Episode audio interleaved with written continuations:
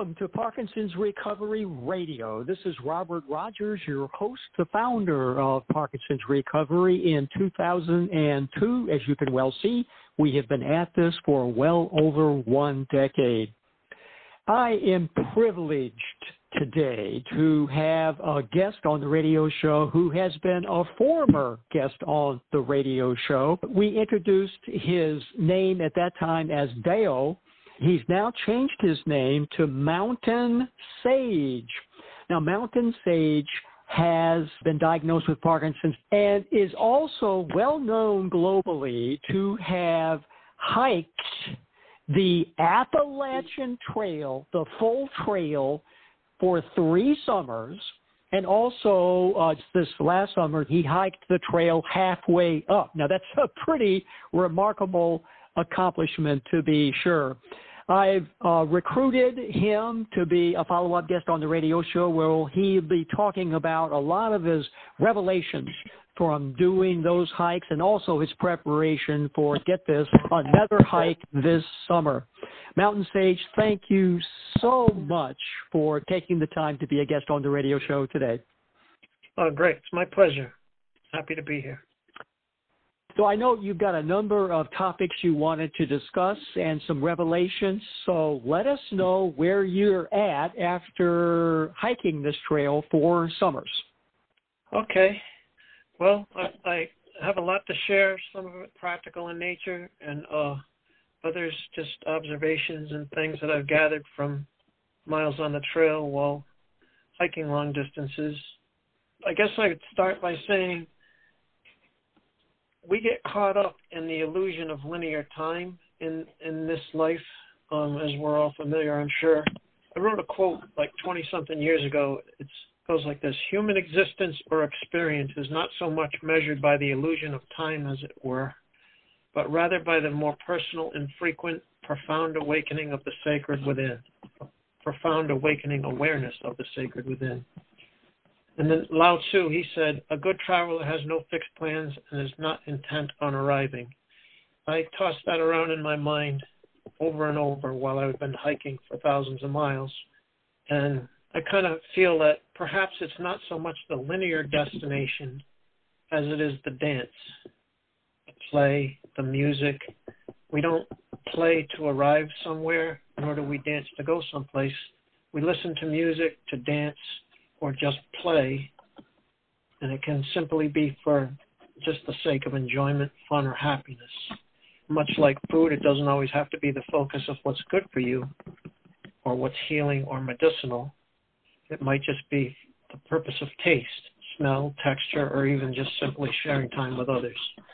So, my goal for this year is that every step of the trail be aligned to the music that's inside, to the play, perhaps what's outside, to the dance of this life, made up of every step, every mile, every moment, already complete in itself.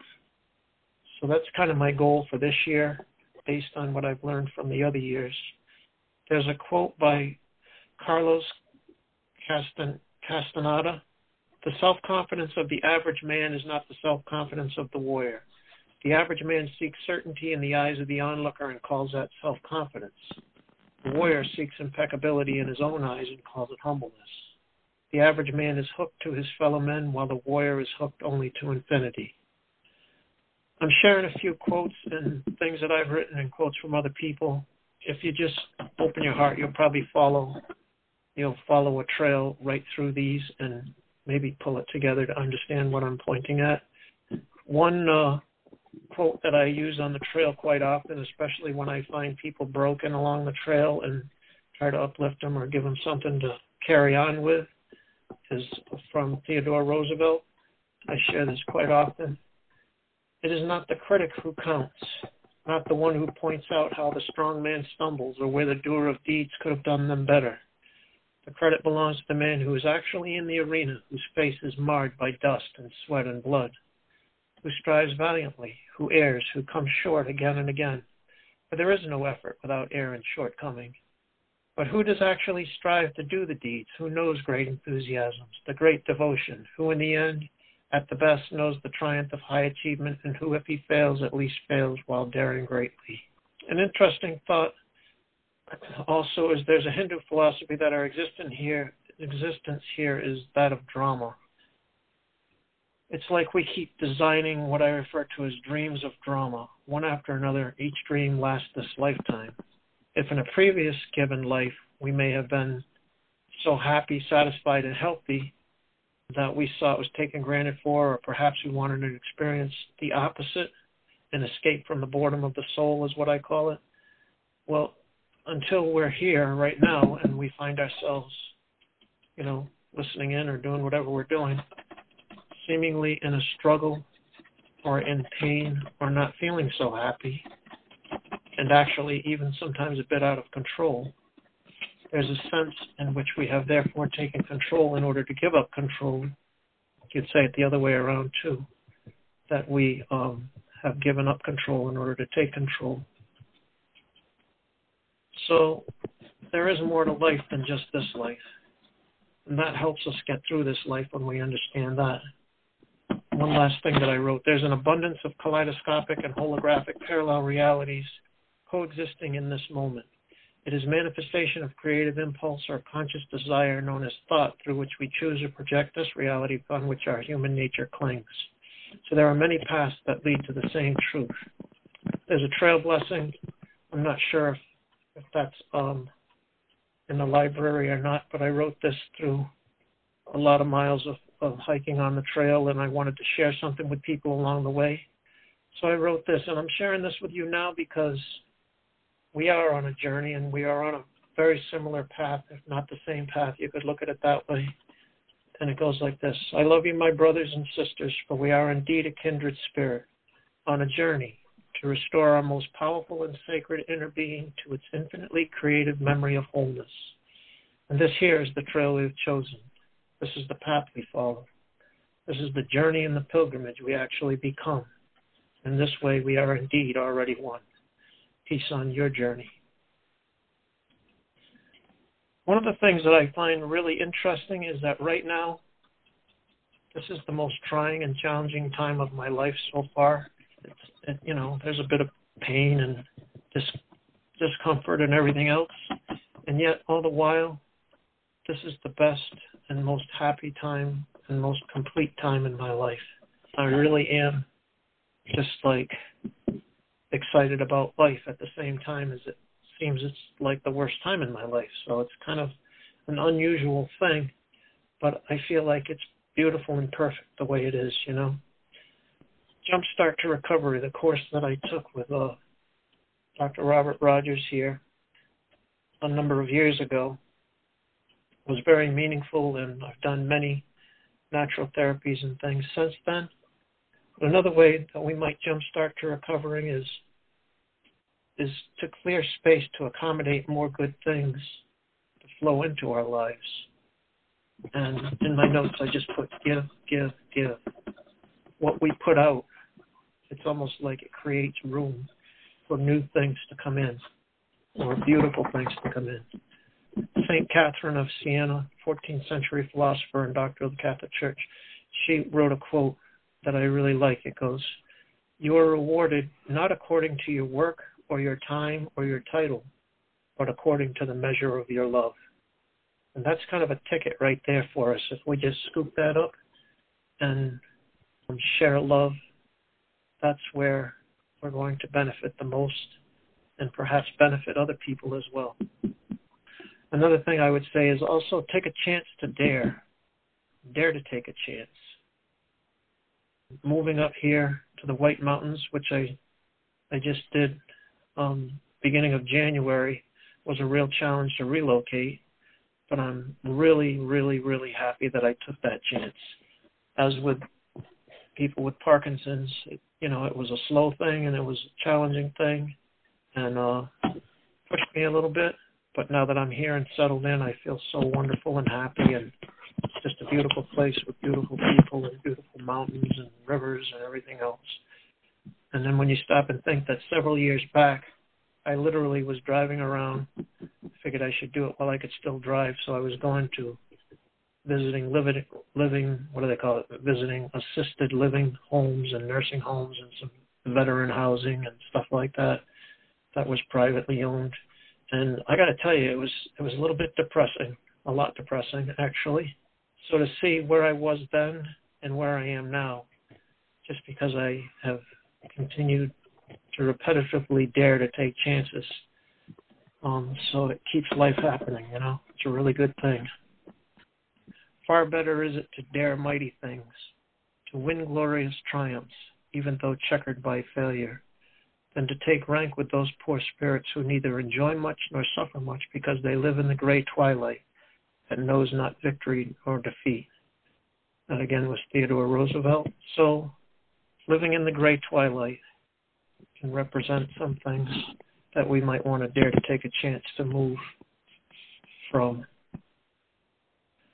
Often people with Parkinson's or PD, I'll call it, are driven and movers of mountain in their personalities and lifestyles.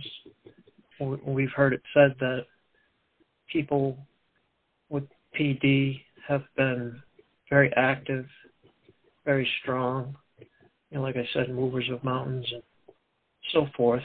But my take is the other way around. It's it may be more about people that have had Parkinson's have been dealing with this before they even knew what was going on, have had to adapt a different lifestyle in order to create the chemicals that we need to continue on. There's a quote, I don't know who said it, but to come to your senses, you must go out of your mind. People that have the qualities that many of us do who are dealing with PD develop patterns that appear to become a way of life. An example of that is I have to get up early and do a lot of exercise or go running or do something of that nature, yoga, whatever. Not as a precursor of PD. PD didn't come to me because I was active, is what I'm saying, but I became active as a means of counteracting the ever growing symptoms of PD.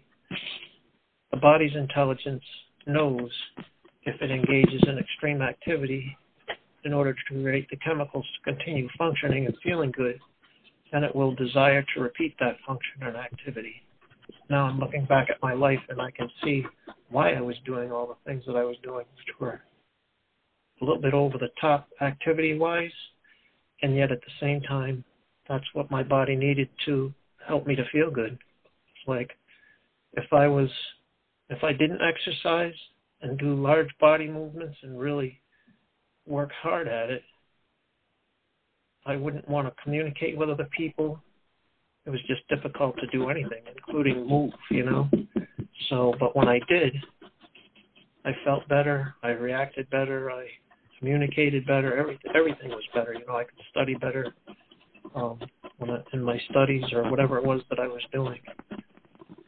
So, maintain my senses and movement, I must go out of my mind. But but where do you go? So this year on the trail was the most exciting thing in that I started to realize the importance of non-deliberation. You can't think fast enough when you're in the mountains on uneven terrain. There's rocks, there's roots, there's uh, places, there's you know you're walking in water and you can't see exactly where your feet are going and it's very slick on the bottom or you're actually up on the mountains and there's like moss and mold growing on the rocks. If you can even see the rocks, you know, a lot of times you can't even see where your foot is going because the growth comes right through the rocks.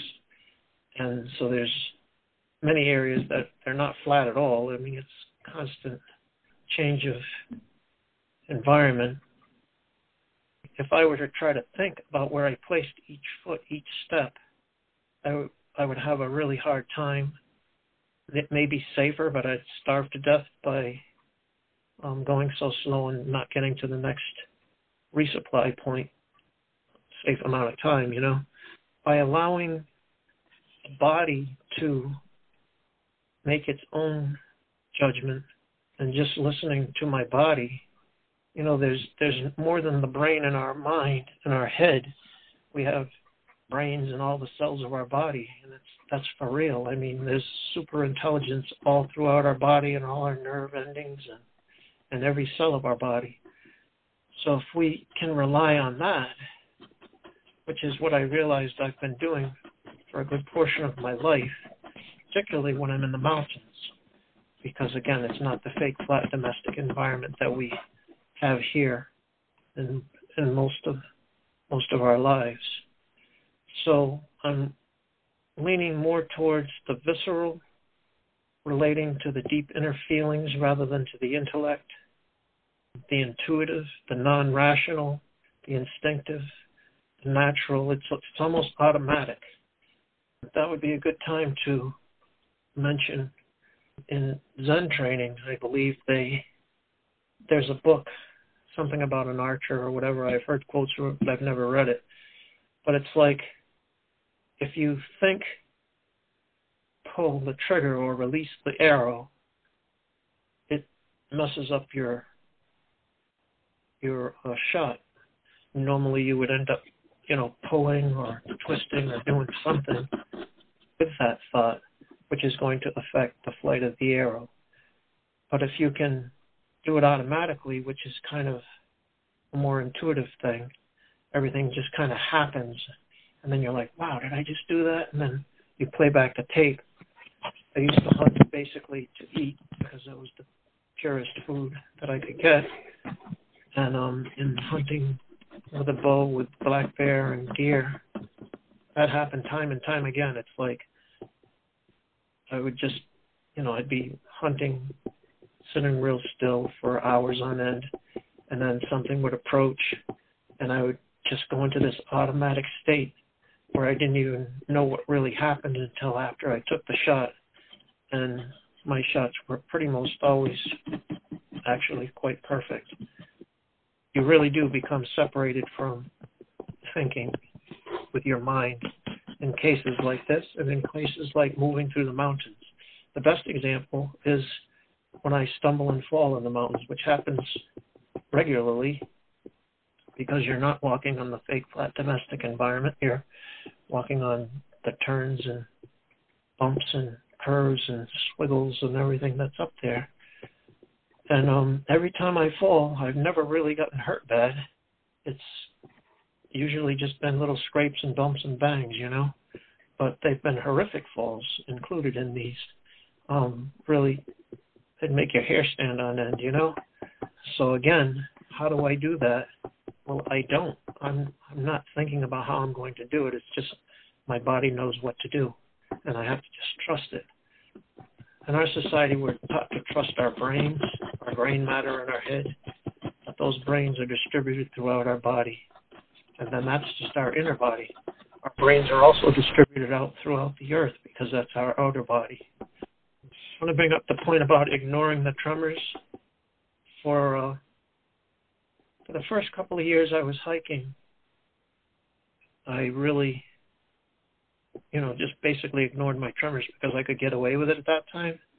And to this point, I still ignore them, but only to the to the aspect of like if you're out in a restaurant eating or walking in a public place or whatever. If I was thinking about them, I would be, you know, self-conscious or embarrassed or whatever. But in that sense, I do ignore them because I don't have any problem, no matter how difficult it is, being in public and doing my own thing. So in that sense, yes, I ignore the tremors pertaining to embarrassment or self-consciousness. But I must carefully monitor and tame the tremors, especially with climbs or on exertion. I found tremors really get activated well, another thing would be caffeine, which I stay away from. But today I decided I was going to have a cup of yerba mate, which I love and used to drink really strong and straight. And just those few sips of yerba mate tea just kind of really set me off. So my tremors are more aggressive today than they have been other days. But, you know, that's how we live and learn, you know. So ignore tremors if it causes you to be embarrassed or self conscious. But don't ignore them if they're really bad and thrashing and you don't want the joints in your body to be uh, abused by them. So be aware of them. And then what I do is create, I would suggest to create an arsenal of simple movements and postures that you can access at any moment to disarm the tremor tantrums. That's a term I coined a few years back on the trail. Um, tremor tantrums. When things get out of control, when your, your body just starts tremoring to a point that's uncomfortable. Having that arsenal available would be a whole thing topic of its own, but I do it through mo- hand movements, arm movements, body movements, um, and then just different postures. You can put your hands or arms in different places. And I have different postures for skiing, different postures for hiking. Whatever I'm doing, I have these postures all in my little ars- arsenal, and uh, I can access them, and I'll I'll consciously say, okay, I'm going to do this one, this one, this one, then I'm going to follow it up with that one, and then you know it may help you for five, ten, fifteen seconds, and then you have to shift to the next one, and then to the next one, and I'll just have to concentrate on that. So when I'm climbing a mountain, if if I pay attention, I get to the top of the mountain I'm pretty good. And then once I get to the flats or going downhill, I get a chance to really relax and calm down. Um, but on exertion, like I said, when I'm climbing or any other exertion, it's really a uh, a good thing to open up your little arsenal and go through these movements or postures so that you can gain control. And otherwise, what happens is I get to the top of the mountain, just one mountain. I'm climbing many mountains in a day. But if I didn't do that, I'd climb the top of the first mountain, and I would literally be so exhausted that I found I wasn't recognizing people that I knew. Um, I had trouble carrying a conversation with them because I was just wiped out. And, and I never used to get wiped out climbing mountains. It's the tremoring combined with the climbing of the mountains that really takes the wind out of me. So now I just don't let the I don't ignore the tremors in that sense. Other beautiful thing I've been learning is to live in this moment, focus in the present. Jerry, I think his last name is Spencer. He's a contemporary child's children's author. He wrote, "Live today, not yesterday, not tomorrow, just today. Inhabit your moments. Don't rent them out to tomorrow." I think that's such a wonderful gift of a quote. Don't rent your moments out to tomorrow. Keep them with you today and just submerge yourself in the moments. There's another one quote by Lao Tzu, 600 years BC, I believe. He said, If you are depressed, you're living in the past. If you're anxious, you're living in the future. If you're at peace, you are living in the present and those are real words of wisdom from Lao Tzu. I think I, on a previous interview I was discussing how I uh, went through a really black hole back in 2016 when I got diagnosed, and uh, um, yeah, it was a pretty pretty dark hole, but I got out of it, and the way I got out of it was I recognized the voice that was talking in my head. You know, I'd get very frustrated and even angry with myself when I couldn't tie my shoes or zip my zipper or took so long to do a simple task. But when I finally got a grip, I, I started to hear the voice finally, audibly hear the voice consciously. And I realized I got to stop this. So I was trying to figure out how I could stop the voice that was running in my head all day, beating myself up. And that's when I found I'm comparing myself to the past. You know, a few years ago I was very athletic and crazy, and I'm thinking now I'm I'm like, you know, I'd literally be saying to myself under my skull, "You born loser! Can't you even get your shoes tied?" Da da da da da da. It was just horrible. So once I recognized that the voice was there and started hearing it, being conscious of it, I that's when I started to change it. Every time it happened, I would just turn it around and start quoting a list of things that were beautiful today, or that I had going for me in the good way, or that I appreciated or loved. And that list keeps getting longer by the day because when you look, it's really there. See, our human existence is a is a matter of manipulation of perception. That's what I that's the phrase I coined 20 something years ago. We get to manipulate our perception and we can see something as good or as bad. And neither one is really good or bad. Everything just is, you know. There is no really bad. There is no really good. But we perceive it as these things. An example of today and how how I uh, had to control my little tremor tremor tantrums. For most of the morning, I spent uh, doing a little cooking, which I don't usually do, but I had all this food, so I figured I better do something with it. Well, I was holding the spatula in the pan, and I was trying to scrape my my eggs and mushrooms and whatnot onto the uh, plate, and of course, started doing the fling the food thing with the spatula. So I was like, and I tried like two or three times, and I couldn't couldn't pull it off. But of course, the harder I try, the worse it gets. So I backed up. I set the utensil down, and I realized it's really because I'm picking up the spatula and trying to hold it. That's the problem. So I laid it down and I just used my fingers and pushed the food off the pan onto my plate. I didn't have any trouble at all. And again, it sounds silly, but these are the things that I'm sure most of you are probably versed at if you have a um, any sort of major tremors going on. The same with using utensils or a fork. Like if I'm eating dinner and I I'm trying to use my left hand because I'm left-handed, but my left hand is the worst at this point. So I'll try two or three times, and I'll just lay the fork down. I'll stretch my arm up over my head, and then I'll take my hand down. I'll touch my thigh, you know, my lap. I'm sitting down. I'll touch my thigh on my leg, and I'll quickly bring my hand up to my mouth. I'll touch my leg come up to my mouth. I'll do that like two or three times. Then I'll pick up my fork. Without putting food on it, I'll do the same thing to my mouth, to my leg, to my mouth, to my leg, or to the plate, whatever whatever works for you. And then um, after a few quick motions like that, then I'll just pick up a piece of food and do it. And I realized also, if I just do it once, then I lose the benefit of what I just went through with the stretching and so forth and so on. So if I do it like take three quick bites in a row, I usually can get like two or three bites in a row without any problem. So go through the movement, stretch the arm, go through the movement without using your fork, then go through the movement using your fork with no food, really quickly I'm talking about. And then once your hand is moving in that fluid way, then just add some food to the fork and try it that way and see if that helps. One of the biggest things that's really helped me for the mountains and just for my daily life is um, I try to do daily yoga classes. I used to go to the studios, but obviously this last year has been different with the pandemic. So rather than just cash in on it, which I tried to do for a while, but after like a month, I was totally falling apart without yoga. My balance was just dropping off the abyss.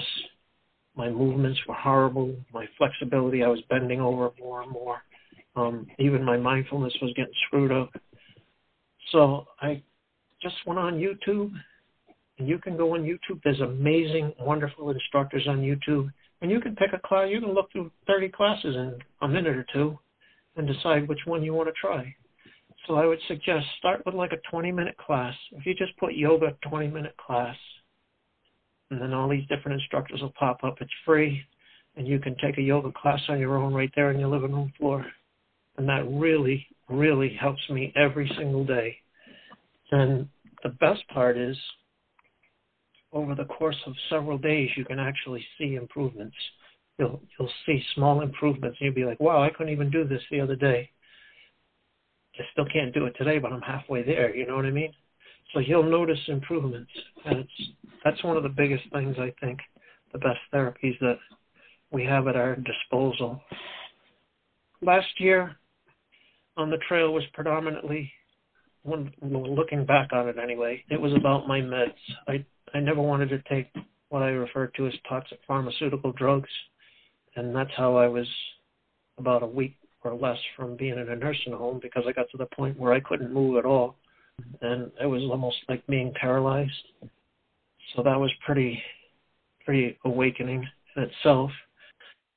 I got to the point where I couldn't move and it was not looking good, so I thought, you know what, I'm either going to cash in now or I'm going to go ahead and try some meds and see if I can get moving again.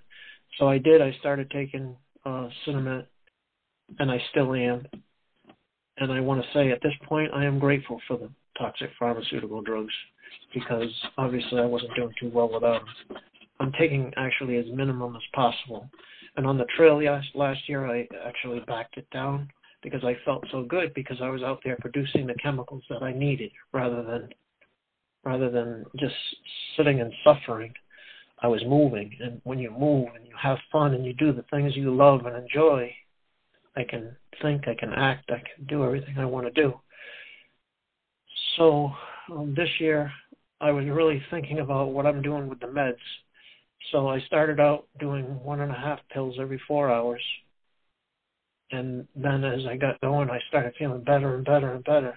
I slowly started weaning it down. And then I ended up, I tried different things for a while. I tried taking a half pill less in the same four hours. I found that with me anyway, clearly, I was better off doing a pill and a half every four every six hours than I was doing a pill every four hours, which is basically the same amount in a 24-hour period. But I I just felt like I was doing better with a pill and a half every six hours than a, a pill every four hours. So and I I did all through there in increments. I worked my way through it. Um, and I did this while I was out hiking because once I was out there, I got adjusted really quick, and then, you know, you can tell pretty much what's going on just by being mindful.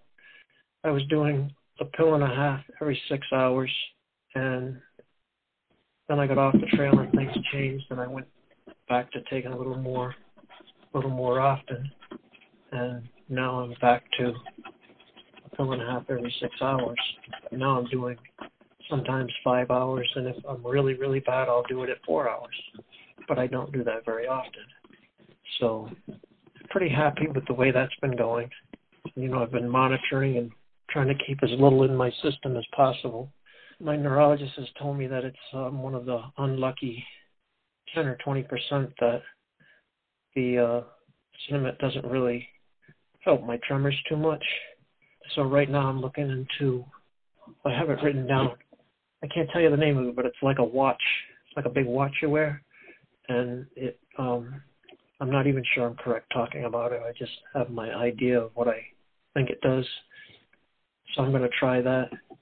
I got my doctor to look into it. So, and then if it seems it's more for essential tremors, but I called the company and they said, um, if your doctor prescribes it, we can send it to them, even if it's Parkinson's and not essential tremors.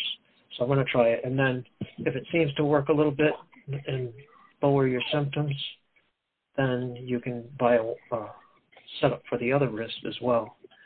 And then that will work even better, hopefully. So that's something I'm going to hopefully be able to try on the trail this year.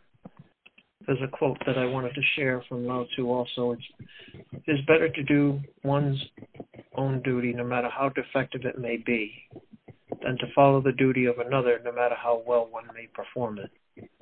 One who does his duty as his own nature reveals it never sins or can't go wrong, you know. So I encourage everyone to to continue to live your life the best you can and that's in a way that's true to your own nature. So this year, last year it was about meds this year, um, my focus when I'm out on the trail is going to be about sleep and recovery. It seems like the last, well, every year I've hiked, the last 7,600 miles I've hiked, it seems as I've gone along, my, you would think that my recovery would get better. You know, I mean, I was a fitness trainer, I know how to train for that type of thing. But for some reason, my recovery is just like going the other direction rather quickly. This year, I'm going to focus on sleep I was cutting into my sleep in order to make up the time I was losing by either moving a little slower or when I'm referring to moving slower, usually it's just when I get up in the morning. What used to take 20 minutes got up to taking two and a half hours. So I would get up earlier and earlier, thus losing more and more sleep. And I didn't realize how bad that was hurting my my life and my performance and my happiness. So this year, actually I've gotten it down to about an hour now. What used to take 20 minutes instead of two and a quarter hours is down to like an hour, which is much better. But this year I'm going to really, I'm going to stop with enough time to get set up and get a good night's sleep. And then I'm not gonna, you know, I usually wake up when the birds start, which is about 4:10. I mean, I just wake up and that's it. But I'm hopefully gonna find ways to stay asleep a little better, um, and get more sleep in because I think recovery is super well related to sleep, and without it, symptoms are, in my case, always much much worse. So that's definitely in the works for this year, and I'm looking forward to it. I had to go out of my comfort zone for some of these uh, techniques or uh, whatever you might call it to sleep better and so forth. And although I had sleeping pills and things like that prescribed for me and antidepressants and everything else, and I'm grateful that they're there and that they're there for people who need them but I was like, you know, I'm going to try to find other ways for this. So a more natural way of doing it, in my opinion, was to try CBD oil and stuff like that. And um, I still don't have that really wired. I know there's so many different types of oils and everything. I'm still in the learning process, but I have found it useful. What I do is basically only at night. I do CBD oil in capsules because that works good on the trail. I put them in Tic Tac containers. I use Tic Tac containers for all my meds. And I also, just the other day, ordered, I've been buying hundreds of dollars worth of Tic Tacs and giving them away just so I can have the containers. There's a group that's helping me this year get ready. They found these containers of different sizes and shapes online that you can order. And they're just empty containers, like Tic Tac containers of different shapes and sizes. So this is exciting because that way I'll have different sizes for different types of things that are going to go in them. But back to the sleep aid, if I take a CBD oil capsule and then another CBD oil capsule that's two to one with THC in it, they say that that helps everything be more effective when you have a little bit of THC in it. So I do a CBD oil, a CBD oil with THC in it. These are both capsules. And then I do a mel- melatonin dissolvable pill that you put in your mouth.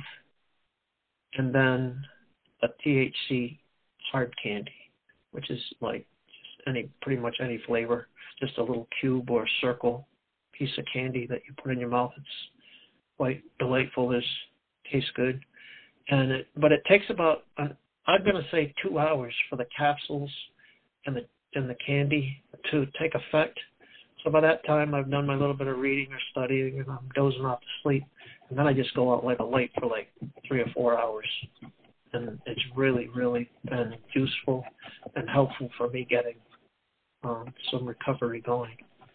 Um, occasionally, I'll do if it's not too close to the morning, I, I may do another capsule or whatever, just to uh, continue that sleep in a good good fashion. You know, so that's been a real help. And also knowing that there's different size containers to put these in because at this point, I mean, when my tremors go off, everything everything changes. You know, I mean, I could lose a whole bottle of meds in you know two seconds, as you all know. Yeah, there's a group called V2VG, Vet to Vet group, and they're up here in um, the White Mountains region and in New Hampshire, and uh, through Franconia Notch to do my grocery shopping on the north side of it, and I live on the south side of it. So it's like the most beautiful drive you could imagine. It's like 25 minutes, and uh, it's gorgeous. You go right through the mountains. Never get tired of this. Two times I went up there to go shopping at the food co-op or wherever, and two different people came up to me and said something. And then my physical fitness, my I mean my uh, PT woman at Sally at the VA, she also told me, mentioned him to me. So I called them and I said, you know, I, I could use a little help this year. I, you know, I've been hiking the Appalachian Trail for a number of years now, but I'm having a lot of trouble getting ready because of my Parkinson's and my tremors and my uh, lack of coordination and stuff with my hands and the small motor skills. And they were like, sure, we'll help you. So they jumped right on board and they are assisting me in getting ready. and the various many things that are included with that, with my gear and food and so forth, and logistics um, for food drops and things of that nature. So I'm very grateful for Vet to Vet Group for um, considering and and then offering to help me in many ways.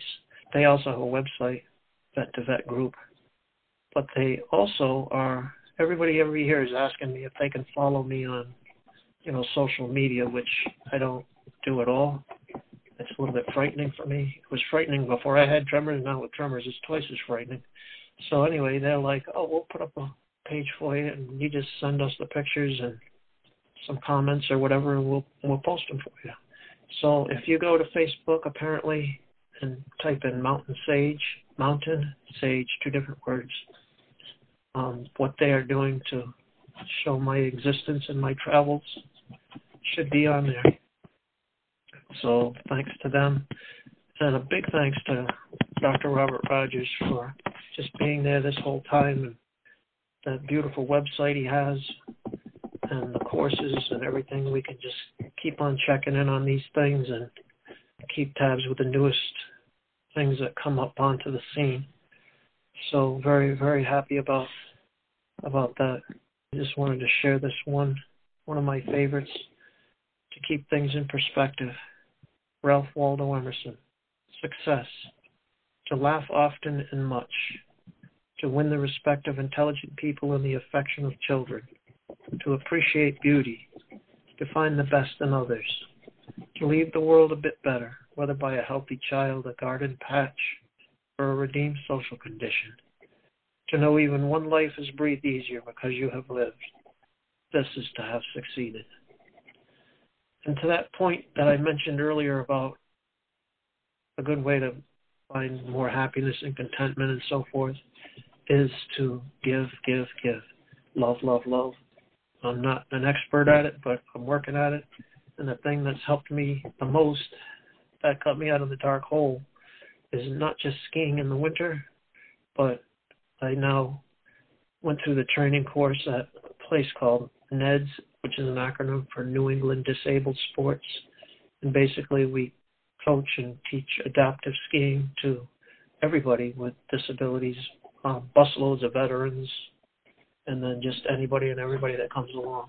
And through that, I've found a, a venue to to enrich my soul. You know, it's oh, this is what I was trying to think of earlier too. It's a little poem I wrote a couple of years ago.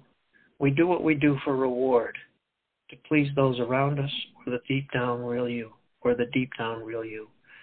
And that really is the way I feel it is. It's it's kind of a selfish motive to help people in order to feel good, but it seems like a good thing anyway. You know what I mean? We are selfish beings because we're human, and that's just the way it is. But I think in that state, we can still make others happy and find a little bit of satisfaction ourselves as well. So in the winter, I've been volunteer coaching at NEDS, and then in the summer, I get back on the trail, and literally my objective is to not to get to the other end. I'm just taking a hike and I don't know how far I'm going to get. I just take it day by day. But my objective is I'm always looking for somebody that I might be able to encourage or coffee too when you're up in the mountains. Something like that is really huge, you know. So anything I can do to try to help other people out there really feeds my own fire. So just some thoughts for for everyone, and um, I hope this made sense. Mountain Sage, I just want to say on behalf of the many thousands of listeners of Parkinson's Recovery Radio that your insights, your experience, your perspectives, and your wisdom is going to influence so many people who experience these very same challenges physically as well as emotionally. I thank you from the bottom of my heart for taking the time to express all of these incredible discoveries that you have unearthed as you have walked the Appalachian Trail for four summers and will do so again this summer. May your travels, may your journey, may your hiking be spectacular this summer. We look forward to connecting with you after you finish your hike. Thank you. Thank you very much.